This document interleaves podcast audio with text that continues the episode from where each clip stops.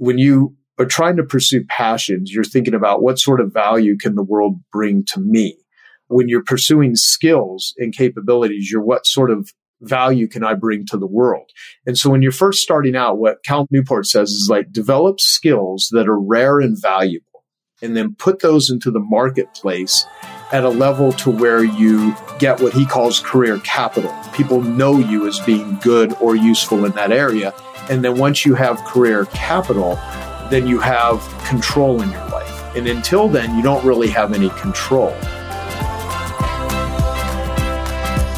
I'm Amy Porterfield, ex-corporate girl turned CEO of a multi-seven-figure business. But it wasn't all that long ago that I lacked the confidence, the budget, and the time to focus on growing my small but mighty business. Fast forward past many failed attempts and lessons learned, and you'll see the business I have today, one that changes lives and gives me more freedom than I ever thought possible. One that used to only exist as a daydream. I created the Online Marketing Made Easy podcast to give you simple, actionable, step-by-step strategies to help you do the same. If you're an ambitious entrepreneur or one in the making who's looking to create a business that makes an impact and a life you love, you're in the right place, friend. Let's get started. My brand voice guide is my business's North Star when it comes to keeping all my business content and marketing content clear, consistent, and inviting. That's why I created the brand voice guide outline you wish you had sooner, which is a free resource to help your business experience the same as mine. So all you have to do is plug in your business details into the given outline that I've created that has all the essential components of a brand voice guide. So you don't even have to pay to get it created like I did. You can plug in your information and you'll be well on your way to having a cohesive voice across all brand assets. And I've even shared my own brand voice guide with you so you can use it as a reference as you craft your own. It's like having a mentor right by your side. So go to amyporterfield.com/voice guide to grab your copy of the brand voice guide outline you wish you had sooner. And I can promise you, you're going to elevate your brand instantly. That's amyporterfield.com/voice guide. Welcome to another episode of the Online Marketing Made Easy podcast. And yes, I'm coming to you on a Wednesday with an extra special interview episode. And the reason it's so special is because I'm speaking to successful entrepreneur, marketing extraordinaire, and master business connector, Joe Polish. So Joe and I have been friends for many, many years. It goes back to my Tony Robbins days. And Joe's created one of the most elite business networking groups in the world. It's called Genius Network. I literally just went to a Genius Network event a few months ago. It was extraordinary. And Joe has built many successful businesses. He hosts popular podcasts and changes lives through charitable causes. And really, I think what he's known for most is his very big heart. He's a very giving individual. So if you speak with anyone who knows Joe, they'll always say how impressive he is in terms of his businesses, but they'll always say how he leads with compassion and his heart, and he's always so genuine. So I think this is his secret for connecting in a way that is genuine and in a way that influences other people as well. I think you'll notice in this conversation that it's all about leading with value. So Joe has a new book out. It's called What's In It For Them. And I highly recommend you get this book. Whatsinitforthem.com is where you go to grab the book. We'll talk a little bit about it in this interview, but I think my most important part of the interview is when we get to the point where Joe walks you through the magical rapport formula, ways to authentically connect with others so that you can network and you can build real relationships that will not only serve others, but also help you grow your business. I won't make you wait any longer. Let's bring on Joe. Hey there, Joe. Thanks for joining me. Great to be here, Amy. Thank you very much. Oh my gosh. When you said you would come on this podcast, I was so excited because we have been friends for so long, but I've never gotten to have like an in-depth conversation with you like this. And you literally wrote the book of my biggest weakness. So networking is something that I am very awkward with, and I knew I was awkward with it. However, when I started to promote this book, I realized, whoa, I haven't done the greatest job of networking. And now I feel awkward asking favors of people that I haven't really had a real relationship with. So I wish you wrote this many, many years ago, but I'm so glad it's out in the world now. No, thank you. And by the way, you do follow the principles of the book, What's In It For Them, because that's how I've always received you, perceived you, experienced you, that you, I mean, look, even what you're doing for all of your listeners. I mean, you share what you've learned, you share it with them, you go through, I mean, you're thinking about what's in it for them. And that, so, and I'll define how I think of old school networking versus like what I have found to be the most effective way to connect with people. And I'll also share tons of mistakes I've made too. Not tons, okay, but I'll share a few. Okay, good. I'm so glad. So let's start at the top. Many of my listeners will know who you are, but some of them are new to entrepreneurship and they won't. So tell people a little bit about yourself and how you got started. Like, I look at you as a master networker and a master marketer. How did you get there? Well, here's what's funny is when I was growing up, I was shy and introverted, and if you would have ever told me back then that I would ever write books or publicly speak or got to know a bunch of people, it wouldn't even have been a reality that my brain at that time could have been able to comprehend. So, and I am also a introverted person who has forced myself to be, put myself out there. I wouldn't say extroverted, because if I go to cocktail parties or go to events where I don't know people, I don't feel at ease. It feels often very uncomfortable to go to approach people and to say hello and that sort of stuff. Even though most people would never notice that I'm uncomfortable with it, I experience that. So in a lot of ways, I figured this stuff out because early on, I realized that whatever I don't fear, let's say it this way, whatever you fear and don't face controls you. Whatever you fear and take steps to face, you can not only control it, not in all cases, you can certainly get better at it. So I was disconnected growing up. I was mentally in a very negative place most of my childhood. My mother died when I was 4. My father broke his heart. He was devastated. He never really recovered from the death of my mom. And so every year to 2 years, my entire childhood, we would always move. And so I would go to school, finally make some friends. We would uproot and go to another city or another town. And I just never felt comfortable. And I was always thrust in these situations of having to meet new people and stuff. That didn't make me better at connecting and networking. To what it did is it made me depressed and anxious. And, and then I was sexually abused as a child, felt like a worthless human, became a drug addict when I was in high school in my junior and senior year. Really, my senior year was my worst time. And I was just in bad shape. And what ended up happening though, and this is going to sound a very strange way of how does one know that you could connect with people. When I would get high before it turned on me, and when I mean turned on me, I didn't know when to stop. I actually became social. And I realized I was filled with fear. And if I inebriated myself, I could overcome, the fear. So one of the reasons why people drink, one of the reasons why people take substances is oftentimes it makes them feel more social. The challenge, though, is it was a mask, and I became a bad cocaine addict. Cocaine gives you a really big dopamine hit. Didn't understand that back then. Didn't even know what the word dopamine was back then. But what happened, though, is I became a really bad drug addict. And so I got to the point where when I was 18 years old in my worst state, I weighed about 120 pounds on average. And then 1 week I had eaten hardly anything. And I remember weighing myself and I weighed 105 pounds. I'd gotten it. If you could imagine a male, 18 years old, 5'10", skinny as a rail, right?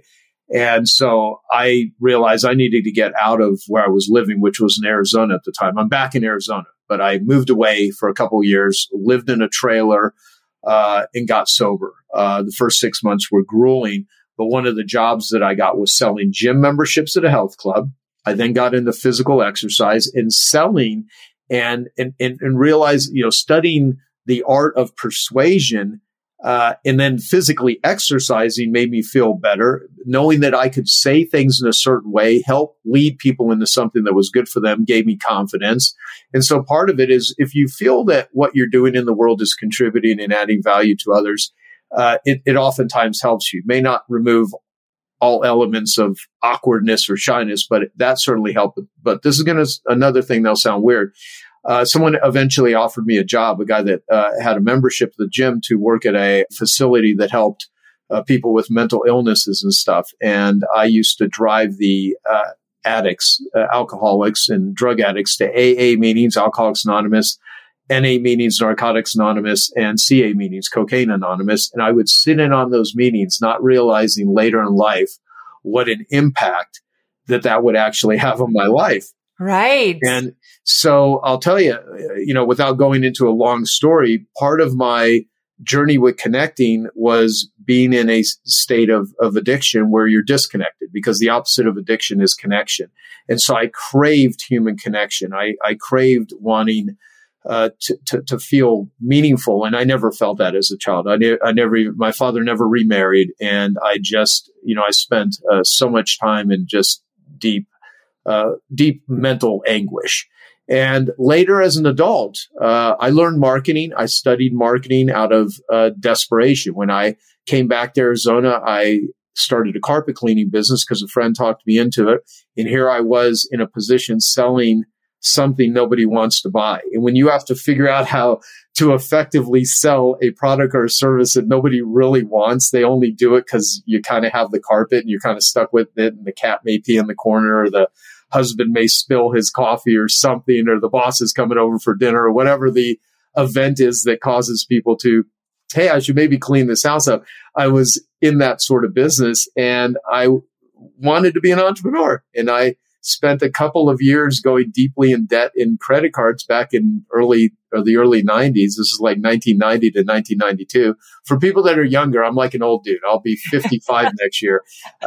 But back then, I used to have long hair and a ponytail. It was really funny. Stop it.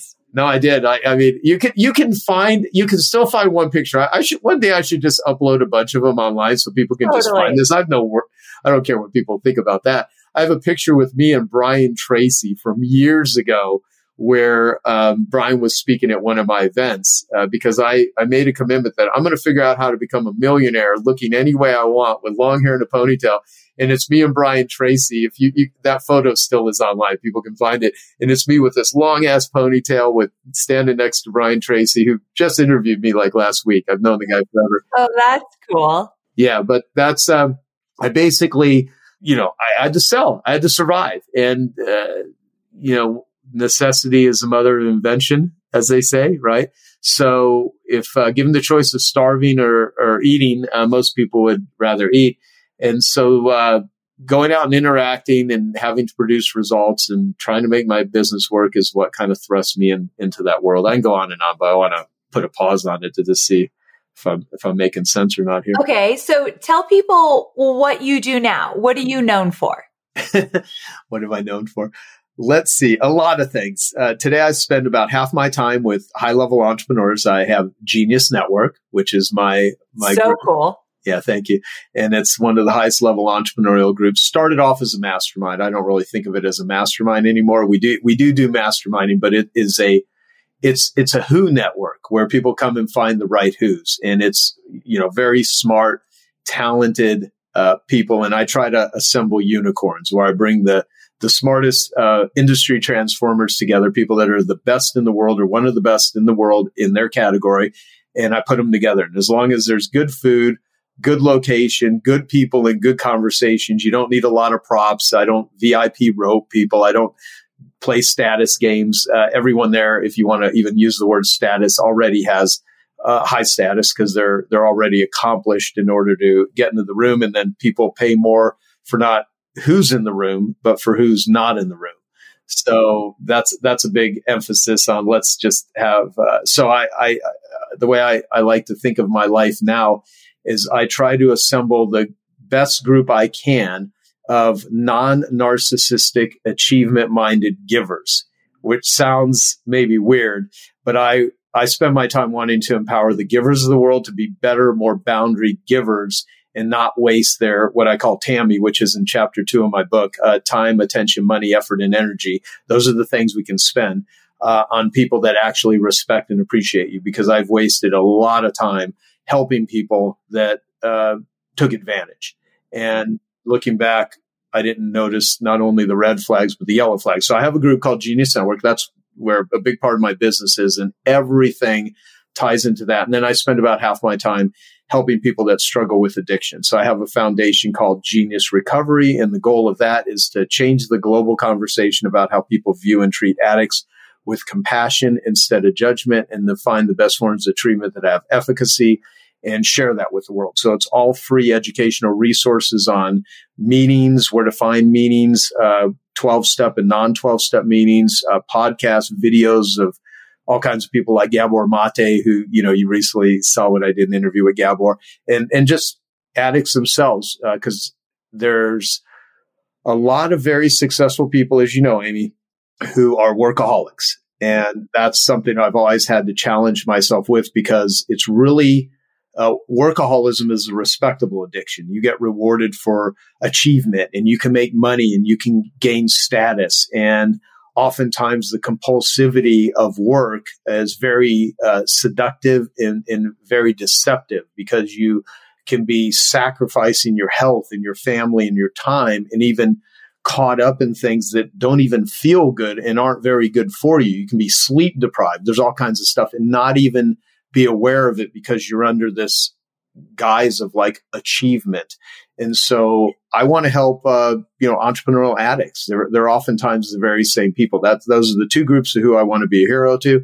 So I have Genius Network. I have my foundation. I also own a 40-acre ghost town called Cletor, Arizona, that I bought with a couple of friends, that we want to make this the most famous little ghost town in America. Today, I had about 3 hours of Zoom meetings earlier today, just planning out our first art event that we're going to do there, and an event that I'm going to do with a university. And look at that beautiful dog. Anyone that's only listening to the audio is missing.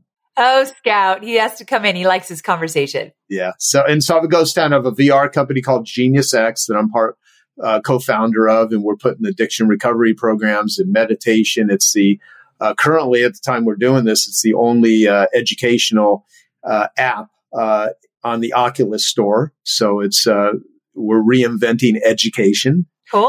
I think we did the very first podcast in VR ever. All kinds of cool stuff. And then I have equity in about 27 other companies. But you know, they're usually things that are related to health, wealth, and ELF, health, mental and physical. ELF, is easy, lucrative, and fun. And, you know, so wealth is not just making money, but not losing money. And so, you know, a lot of stuff that you empower people with too. So, I mean, there's a lot of congruency here. Yeah. Just trying to help entrepreneurs. I mean, that's what we do. We both get a kick out of helping people, because we've been through the ringer ourselves, and we've spent a lot of time and money. And yeah, I get a real kick out of helping people. Okay. Well, speaking of helping people, you just wrote an incredible book, and I want to talk about it. And one of the things that you said early on in this interview that I want to get right back to is old school networking versus new school networking. What's working now? Can you talk to me about the differences of those two? Yeah. So here's the thing. Like, oftentimes there are people think that if you just go out and old school would be handing out business cards. Let's go and meet as many people as we can. And even today, if you look at influencers and wanting to get a lot of followers, I mean, what are you actually influencing? And what is the result and the outcome you're trying to do? You're just wanting to meet people for the sake of meeting it? Or what is it that you're trying to facilitate? If you want just, so Vern Harnish is a buddy of mine. He's the founder of EO, and he gave me a really great endorsement of the book. The endorsement he gave me is how to make real friends versus deal friends. So my sense is it's not just about going out and winning friends and influencing people. I've always loved Dale Carnegie's book, How to Win Friends and Influence People. And I even write about in What's In It For Them, that What's In It For Them would not exist had it not been for How to Win Friends and Influence People.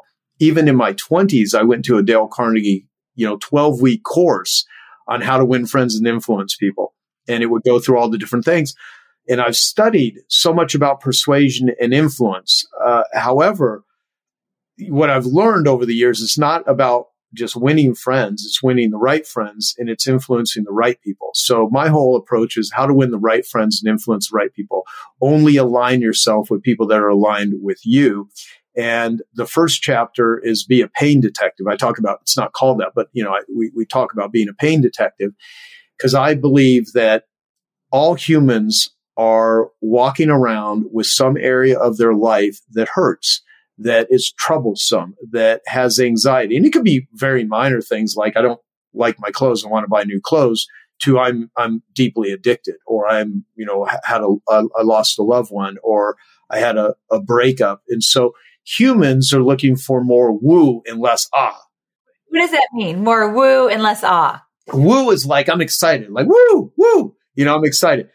Anyone listening to this is they're hoping they're going to hear something that will maybe be useful to them, right? Some sort of woo. If you're going to go eat lunch, you want some woo. Oftentimes, you know, you listen to music because why you like some music and not others? Because some represents woo and excitement and joy and feeling good, and ah is annoyance or depression or pain.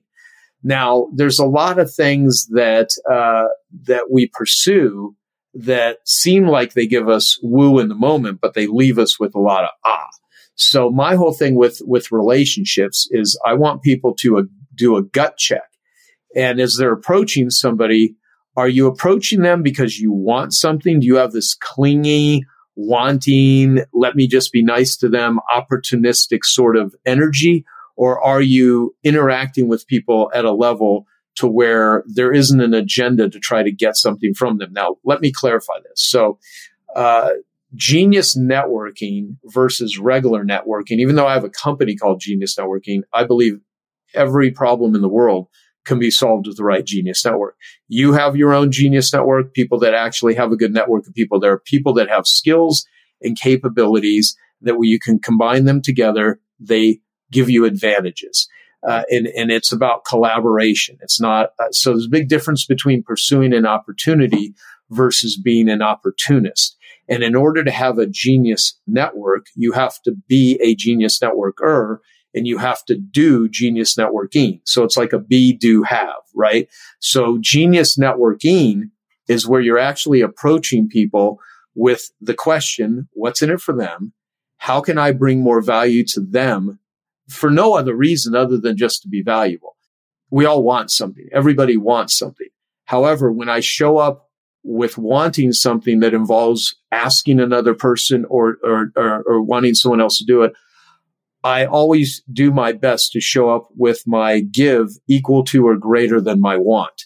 Ooh, that's good. Okay. You're the same way. I mean, you, and when I say you're the same way, I mean, we even had a conversation, you know, a couple months ago, right? About a text thing where, you know, even asking for stuff. I mean, you're a person that's highly empathetic, and you are conscientious, and a lot of people are not. They just ask for stuff and they don't give a shit. They're just hoping that the person's going to, you know, if I just ask enough. So the ability to feel empathy is an amazing way to connect with people and to network with people, if you want to use that term.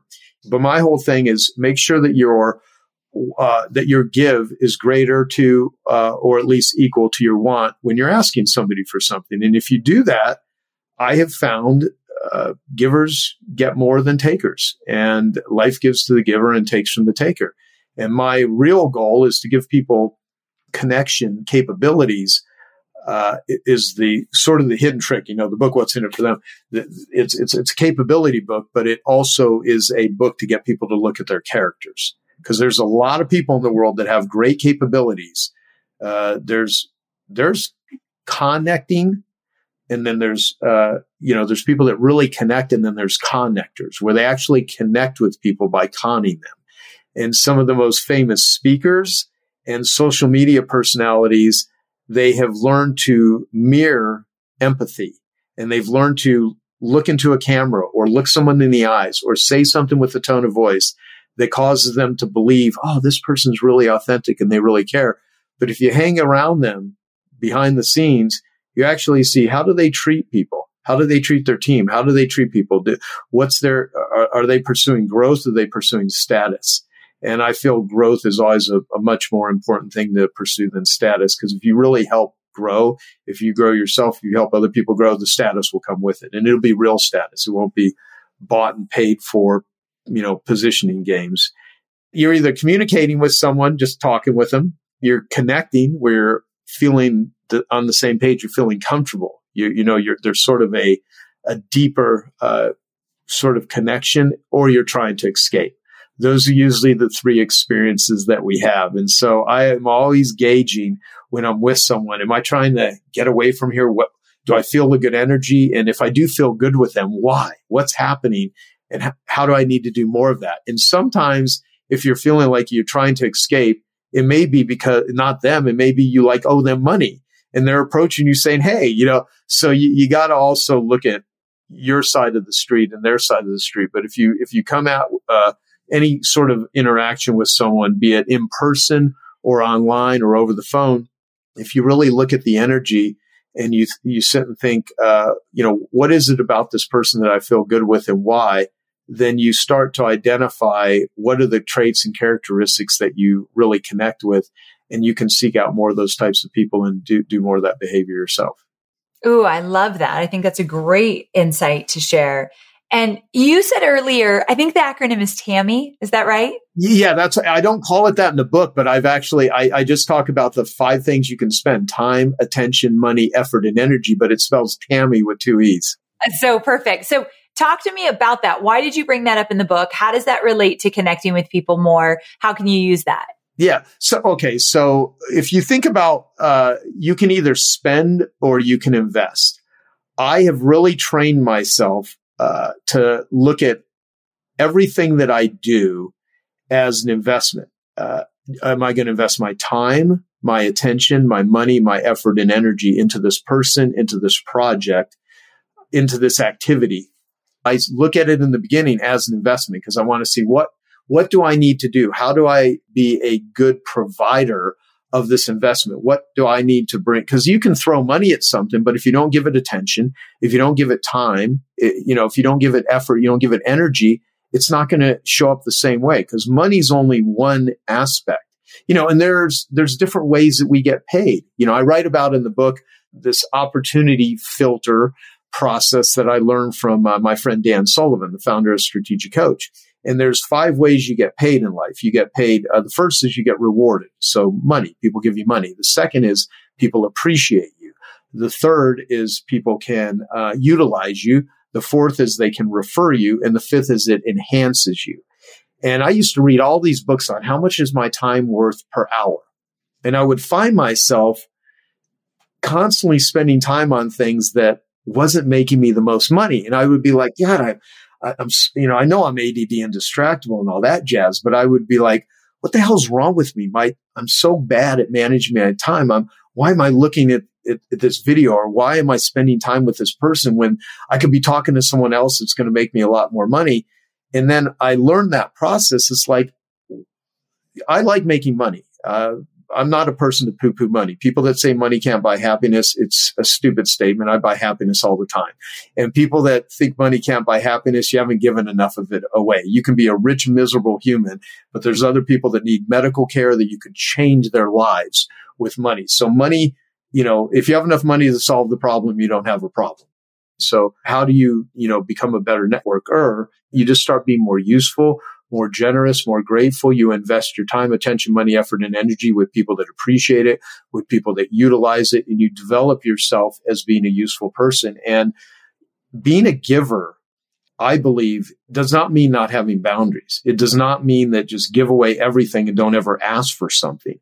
What it means is you show up with not thinking that your best ideas and your best contributions and your best contacts are fine china and that you can never share them with anyone. As a matter of fact, the more you give, the more that you will get, the more appreciation, whatever you want more of, whatever you reinforce and reward, you will get more of. So my whole thing to people is, if you don't have any skills as, have you ever read any Cal Newport stuff? I think a while ago, yeah. Yeah. So Cal Newport, I've interviewed him, and he's written several books, but one of his very first books was, Be So Good They Can't Ignore You. Yes. Yes. And he has a thing, and I'll just say it here, especially for the people that listen, that often hear follow your passion. He did a lot of research on that. And I have the same mindset about it too, because I always thought, in the right context, I understand. Yeah. Do what you love, follow things you're excited about. I mean, in a lot of ways, my addiction recovery stuff is my quote unquote passion project. Although I try not to use the word passion too much, because when you are trying to pursue passions, you're thinking about what sort of value can the world bring to me. When you're pursuing skills and capabilities, you're what sort of value can I bring to the world? And so when you're first starting out, what Cal Newport says is like, develop skills that are rare and valuable, and then put those into the marketplace at a level to where you get what he calls career capital. People know you as being good or useful in that area. And then once you have career capital, then you have control in your life. And until then, you don't really have any control. And so, I'm looking at all of this as, what are the capabilities that need to be solved? And the question I ask people is, what's in it for them, is what I'm thinking in my head. And I'm always asking, and I don't always mean I'm asking them verbally. I will listen to what they say. What do they complain about? And I will say, okay, if I can give them a connection, if I can give them a solution. And the way that I do that is I connect with pain. And so my time, attention, money, effort, and energy is my form of water that I water the plant. But I look for where it needs it. I look for what it is they're looking for. That whole thing about find a need and fill it. We've all heard that a million times, but it's really find a want and fill it. There's many things that people need to do, but they don't do. People do what they want to do, not what they need to do. People need to eat healthier foods, but they don't often want to eat healthier foods. People, you could argue, need to have protected sex, but many people don't. There's all kinds of things that people do what they want to do. So it's I listen to, I look for the pain, and I look for where they're hurting, and I bond and connect on that level, not in a manipulative way, in a way that's genuine, in a way that I feel is connecting. And if I don't feel that way, I step back and I just observe, or I'll ask questions, or I'll, and not just for business. This is not just about how to sell things to people. As a matter of fact, one of the ways to best sell somebody anything is to do all the positioning in advance. Like my friend Robert Cialdini, he wrote a whole book called Pre-suasion. It's not the influence moment that makes the difference. It's all of the things that happen before that moment that lead more to the sale. So I've done a lot of selling. I've done a lot of marketing, but positioning is what you do in advance. Even when I was a carpet cleaner, when I was a Deborah carpet cleaner, I would still use education-based marketing. I would offer a free room of carpet cleaning. I made more money giving away free carpet cleaning than I ever did price discounting my services. I could see that. I could see why that would work. But something that you said earlier, I want to bring you back to, and that is, sometimes people will reach out to me, and I think that it's their way of networking, where they'll say, how can I help you, Amy? What can I do? How can I serve you? And it's the most awkward question to me. I personally hate it. And I feel as though I never know how to answer it. But I don't think that that is a great way to network when you put it on the other person, where it sounds like what you're saying is do the work and find out how you can add value based on studying them, listening to them, learning what they need. Is that what you're saying? Yes, it is. So when they show up with like, Amy, how can I help you? Here's the reason it probably annoys you, because you can sense it's not the words that they're saying. Probably not in all cases, because some really nice, great people just want to be helpful. And I guarantee you, it's the person who's saying it to you. Some people that will say that to you, that they don't give a shit about helping you. They're just trying to take something, then they're trying to act and build some sort of fake rapport. So you have you're like Reed Tracy, from Hey, Alice. When I was interviewing him, he said, Louise Hayes used to listen for the inner ding, the inner ding in you that is like, okay, something's going on here. You're picking up, your spidey senses or picking up some energetic sort of weird energy with it. And you don't know how to respond to it. I think the better thing to do is, for one, in advance, know as much as you can about somebody, especially if you're going to approach them in a business sort of scenario. And oftentimes it's like, what's driving you crazy right now? If I could wave a magic wand, and what would you love to have happen? a question that I really love is what needs solved. Because for me, what needs solved actually helps me on what to give my time, attention, money, and effort and energy to. So for instance, I'm always thinking, how do you solve one problem that solves 10 problems? How do you solve one problem that solves 50 problems? An example would be if you are having trouble focusing and staying on task, it's probably maybe you're sleep deprived. You know, maybe you're overwhelmed. And so if you're overwhelmed, you're probably not sleeping well. So if you got better at sleeping, there'd probably be like 5 or 10 problems in your life that would instantly disappear. They wouldn't even exist anymore. It could be moodiness. It could be eating cleaner foods. It could be, you know, I'm not exercising. Why? Because I'm tired. Okay. Is it because you have an exercise problem or you have a tired problem? Fix the sleep. Then all these other things happen. So I will often approach people with knowing what needs to be solved. And if I don't, I will find ways to have them identify it or flat out tell me based on the level of rapport that I have with the person. And a lot of that is just showing up really caring. You know, it's not what you say. Oftentimes it's how you say it. And if you really, you know, do have a true connection with the person. It's so true. It's so true. Okay. So one of the things we talked about right before you came on was this idea of the magic rapport formula. And you've got all these skills that you break down in the book, and you don't have to go through all of them because I want people to grab this book. I want them to really digest all of this, but take me through it. Why did you create this? What does it do for people? Why is it important? Well, so there was, I don't know if you ever knew Fabienne Fredrickson. Yes, I do. All right. This is literally in 2009. So Fabienne, she wanted to interview me. And so I went through all these different ways that I connect with people.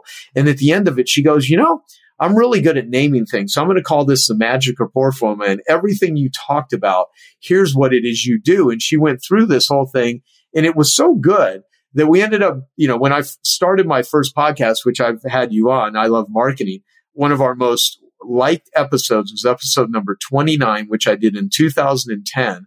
On the magic rapport formula. And it's me, like, I look back, it almost seems kind of embarrassing because I'm name dropping and I'm talking about all this stuff, but I explain how I meet the people and what I do. So I'm just, and here's the thing, before we start talking, I have riff lists because I'm a super distractible person. People ask, why did you write the book? What's in it for them? In a lot of ways, I wrote it for myself. I wanted to document and really think deeply about what I do. How do I do it? What have I done that works in my life? What have I done that was a total mistake? So my book is a bit of, here's the things that work and here's the cautionary tales. So you don't, you know, metaphorically get the crap beat out of you with going out and, you know, cause here's the thing. Like if you apply being useful to takers, you will get taken advantage of. It's not a matter of if or when, you know, it's going to happen. Everyone that is a giver in the world is a target for takers and narcissists.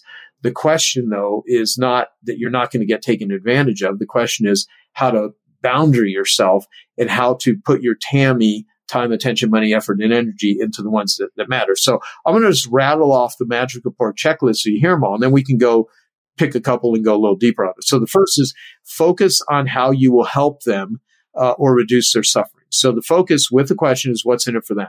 So that's the first thing I do.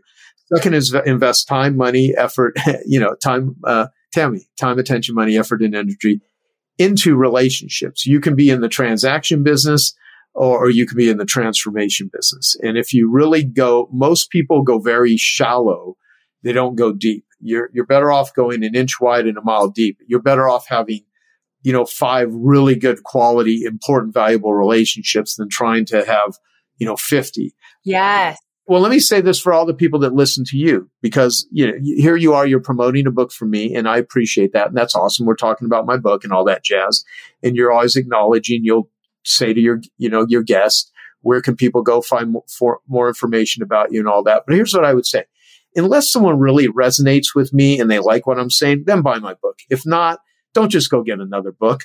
You're better off mastering one book than reading 50 books. You're better off, You know, if you like Amy's podcast, don't listen to 14 other podcasts on the same topic. Find the person you resonate with and go really deep. If you really like Amy's stuff, buy everything that Amy sells and go deep with her work, because you will get more leverage that way.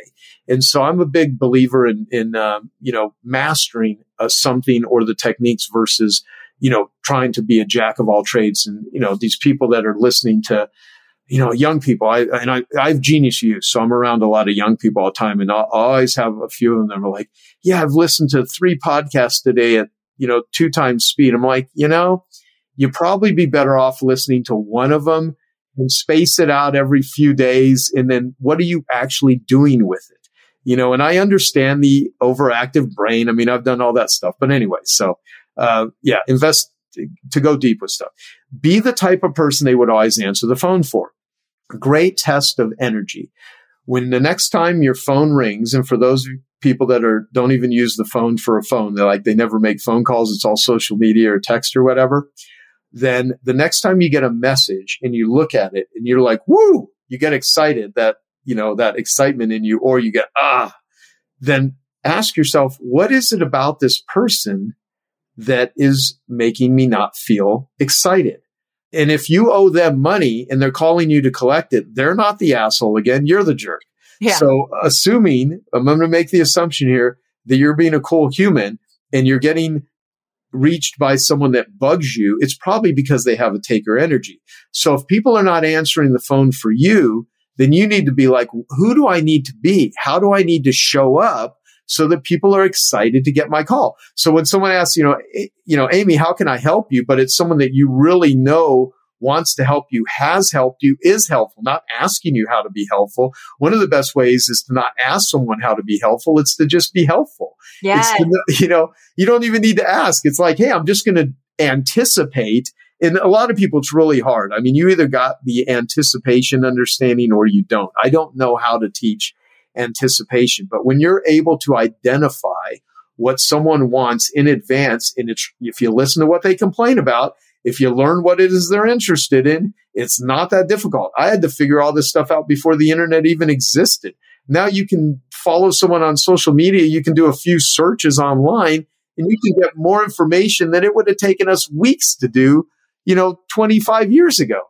I mean, it's crazy. So yeah, be the type of person they would always answer the phone for. So provide value first, you know, be an energy charger rather than an energy drainer. So be useful, grateful, and valuable.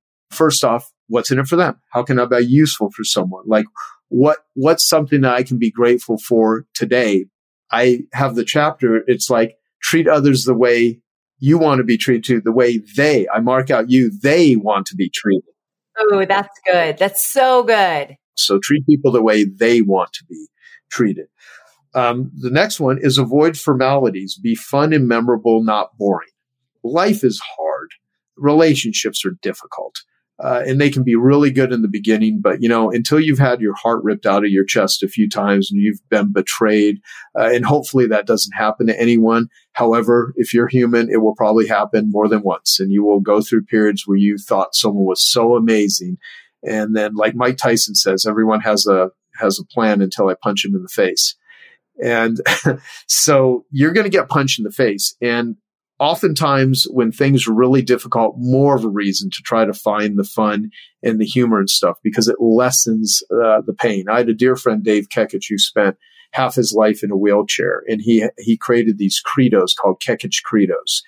And Dave, when he was in his mid-30s, he was a millionaire. In the 1970s, when that was a lot of money, he had a beautiful girlfriend, house on Huntington Beach, convertible Mercedes, and he used to exercise and jog daily. And he told me in the 70s, a lot of people didn't jog. He's like, it really was weird because it didn't exercise. In many cases, many people really didn't exercise for health. It was like they either played sports or they didn't. And he had a freak accident where he became paralyzed and literally lost the use of his legs, could never have sex again. His girlfriend left him. His business partner stole all his money, and he was left in a wheelchair trying to travel the world, finding a cure back in the 70s where they could not fix the spinal cord injury. And so he spent the rest of his life in a wheelchair, and he died last year. And he was a dear friend, but man, this guy built such an incredible mind and was such a positive person. And he wrote these credos, and knowing him and living his life in a wheelchair, it has more meaning than if I just said this guy, Dave Kekich, said this. So that's why I gave that setup to it. He said, life is seldom as great as it seems when it's going well, or seldom as bleak as it seems when it's going wrong. Lighten up, you'll live longer. And so the thing is bring a sense of lightness. You can usually gauge the value of relationships, but with how often you laugh with somebody. And if you are really hurting or in pain, like, go out and find someone who's in more pain than you.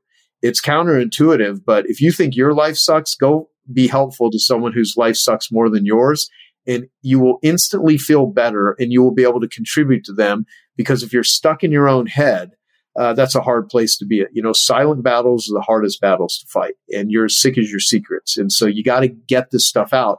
And then humor, I tell people in the book, I give recommendations. One of them is go to clown school. If you can find a clown school near you, which will teach you weird stuff, take an improv class, watch comedies. You know, if you're introverted and shy, take an improv class. It will frickin' challenge you. But oh my God, you will get better at thinking on your feet. You'll find it humorous and funny. And it will help you come out of your shell. And the fact is, you know, this ain't a dress rehearsal. I mean, and it also is a dress rehearsal. Now, what the hell do I mean by that? It's like, take life seriously. It is significant, but also, you know, if you go to a comedy club or you take an improv class, what's the worst that's going to happen? You know, you're going to not be as funny, but put yourself around people that believe in you and are trying to help you and are going through the same thing. People have said this to us many times, you know, like if we're speaking at an event, like, what do I do? I'm trying to learn how to do marketing, as an example, or they're listening to your podcast or something. And they'll be like, what do I need to do? And I remind them, you're actually doing it. You're here.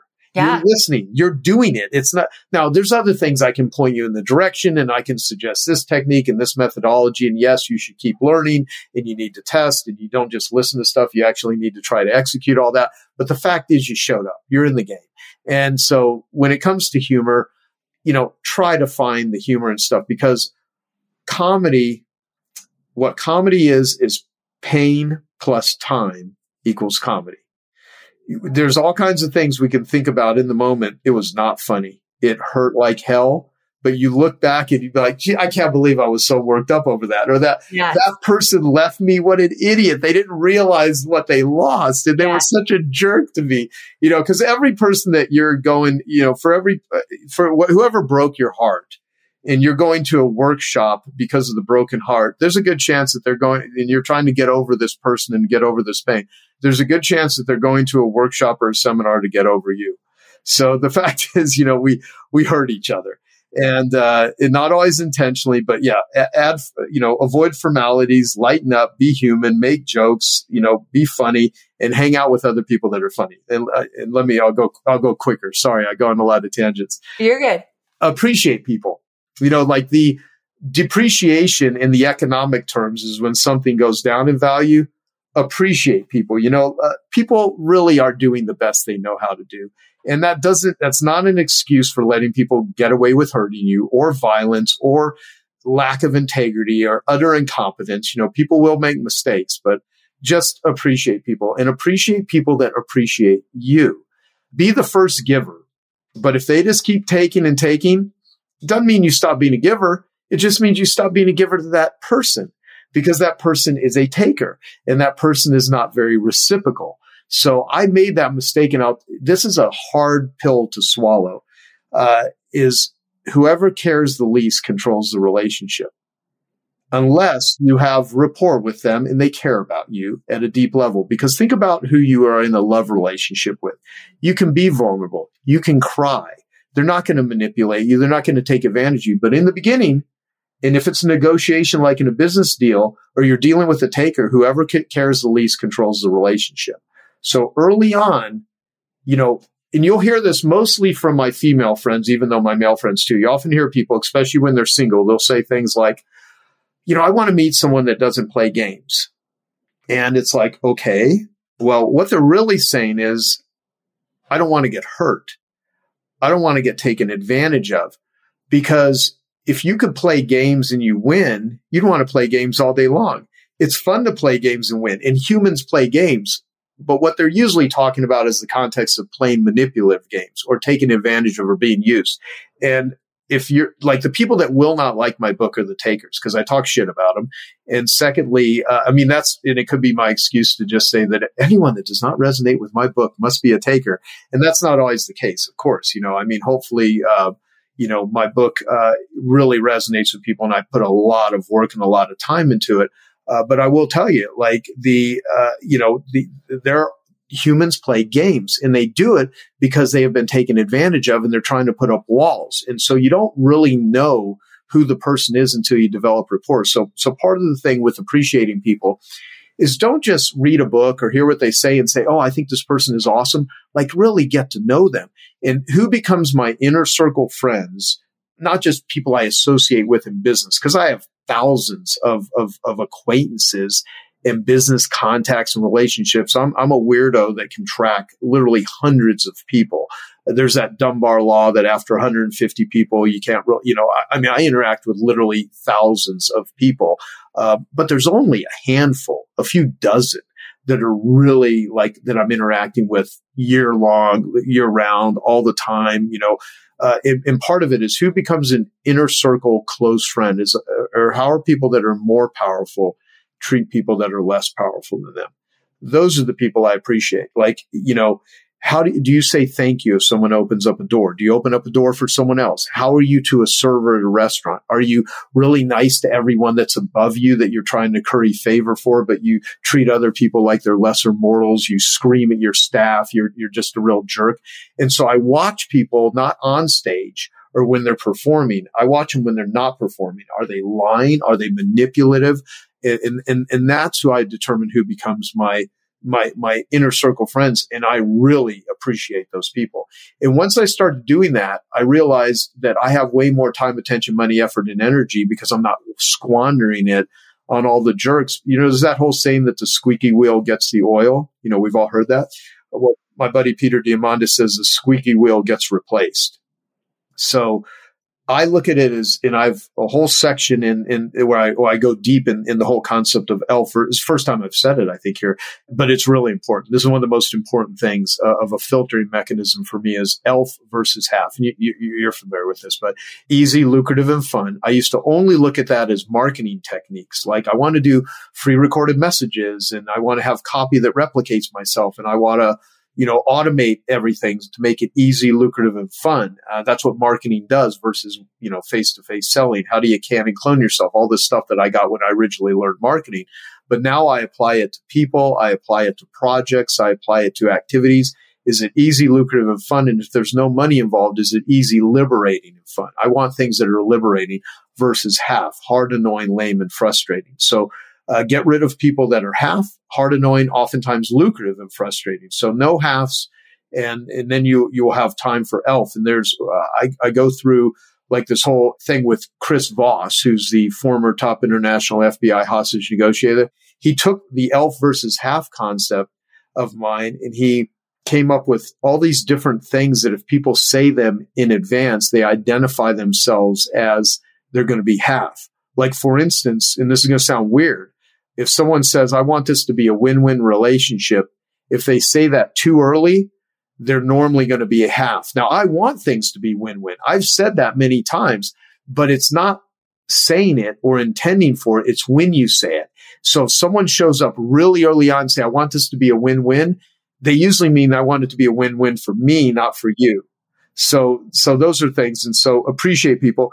The eighth one, I've only got two more, give value on the spot. So if someone is saying, I'm looking for something, and you have a book or you have a podcast, certainly, how many times have people said, Amy, I really need help with this? And you're like, listen to my podcast, right? Go here. You're giving value on the spot. You're directing them to something. You can give them a contact for somebody. You can connect them. It's usually a connection thing. And if someone's we should get together one day and talk about this. Well, If you don't want to talk to the person, don't allude to one day we're going to do it, because then they have this expectation and you have this obligation. And that doesn't feel good at all, especially if you don't want to get together with the person.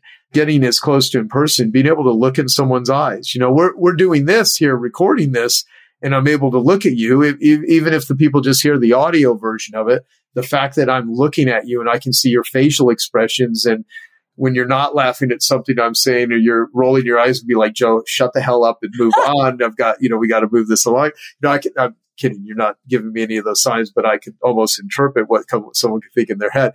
So it's, you know, it's a lot better because it's more in person. So as much as you can connect with people at that level, you can pick up on things that you can't just, through text. And I've taught this to a lot of young people that grew up where they're not using the phone, everything's messaging, and they order they don't go into stores and shop and buy things. Humans, we are more connected electronically than ever before in human history, but we're more disconnected as humans.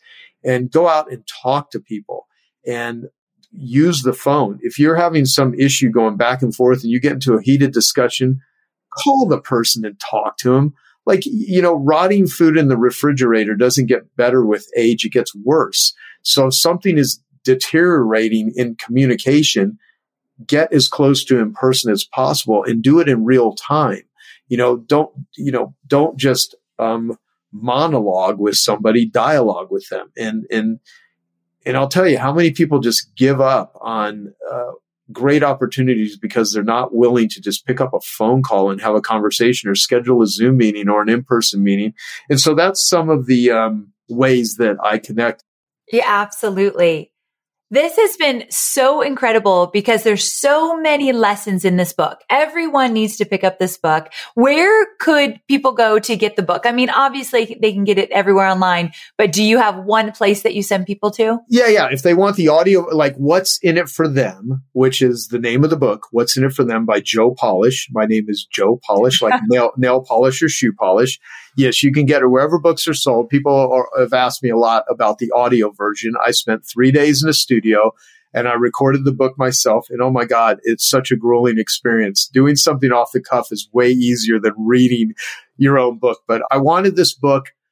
I was really tired the first day that I recorded it. And when I spent 3 days, and the first morning I went back and recorded the first 3 chapters on the 3rd day, just because I wanted the book to sound as good as I can make it. People love the audio version. So whatsinitforthem.com. You can get it anywhere. The proceeds of this book go to Genius Recovery.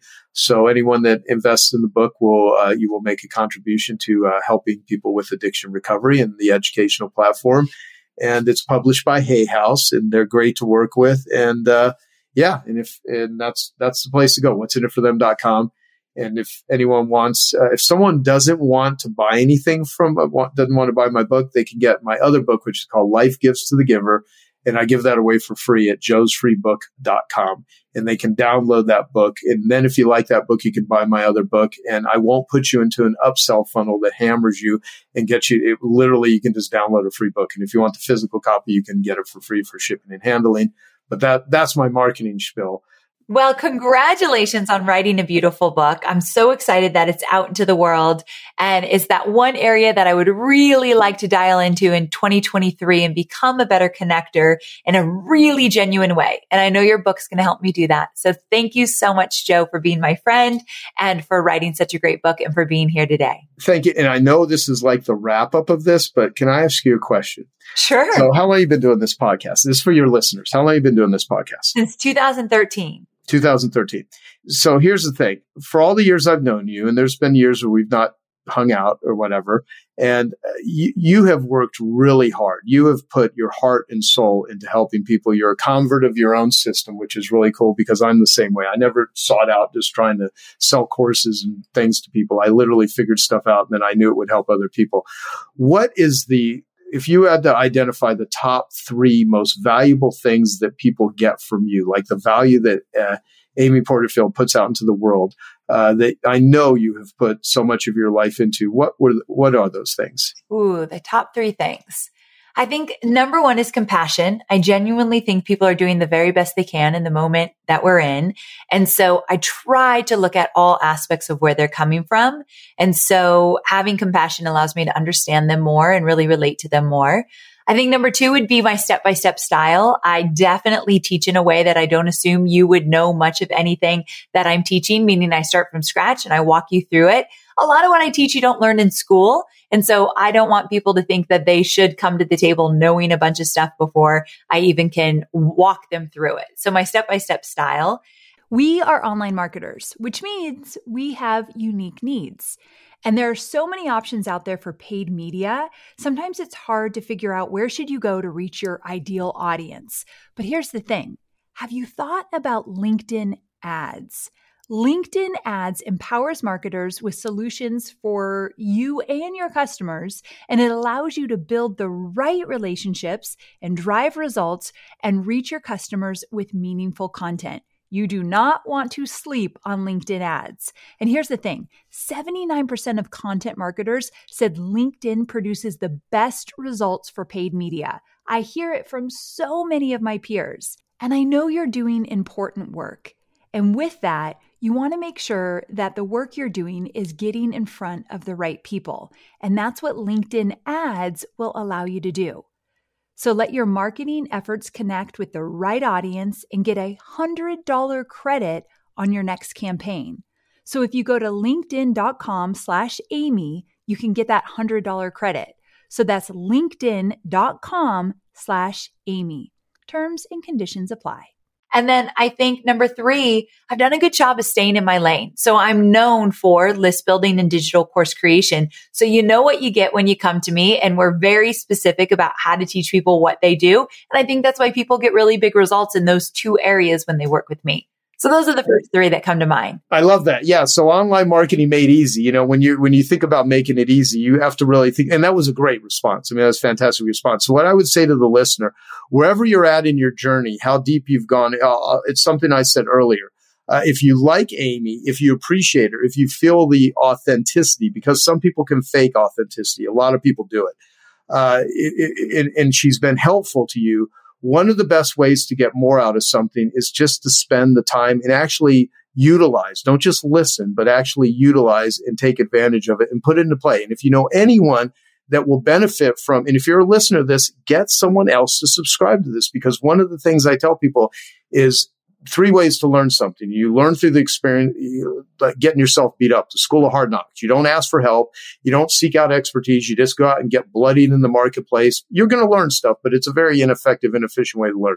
The second way to learn is you learn through the experiences of others. You read their books. You invest in their courses. You listen to their podcasts.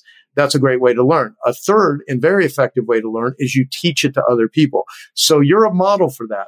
I do that too. Why do we do podcasts? Yeah, because we get better at the stuff when we have to teach it to other people. So if you learned anything from any of Amy's podcasts, any of Amy's courses, go and teach it to someone else who's in the same position that you and help them. And that's how you spread the message. This is not an affiliate thing. This is like, that's just the way you're going to get better. And if you find anything useful, go teach it to other people. If you listen to this episode and you know someone that would benefit from it, then share it with them and that sort of thing. So I just wanted to say that. So and the other thing too is I want to acknowledge you because you fit me in this episode in a podcast, because you know I have a book out right now and you're just wanting to help promote my book for me, which is great. And I appreciate that. But you've got a line of people that want to do podcasts with you and stuff. And so I appreciate you as a friend and for doing that, because you're an awesome person and you're a gem of a human. So I just wanted to share that with you. Well, thank you. You just made my day. I appreciate that. And you've offered a lot of value to me through the years. And we've been friends for so long. You're right. So I'm so happy to have you on the show. I want everybody to grab your book. And Happy New Year. This is coming out in the beginning of 2023. So I hope you have the best year yet. Thank you. Bye, friend.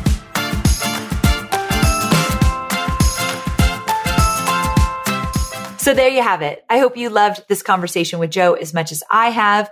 And when I started this interview, I talked about how one of my weaknesses is networking and connecting. I think it's my introvert ways, and I just kind of want to keep my head down, do my own work. And also when you're networking, you have to be vulnerable. I think it's very important when you're connecting, when you're adding value, when you're serving others. I think your vulnerability is a superpower in these situations. And so that's something that I'm learning day in and day out, to be more vulnerable, to stay in that, to put myself out there in new ways. And I really do think that Joe's book will help me get there in a way that feels authentically me. And so if you too want to work on your networking, your connecting, make sure to grab his new book, What's In It For Them. All right, my sweet friends, thank you so much for tuning in. You can get the show notes at amyporterfield.com/538, where I'll link to the book as well. And I'll see you tomorrow, which is Thursday, for more entrepreneurial goodness. See you soon.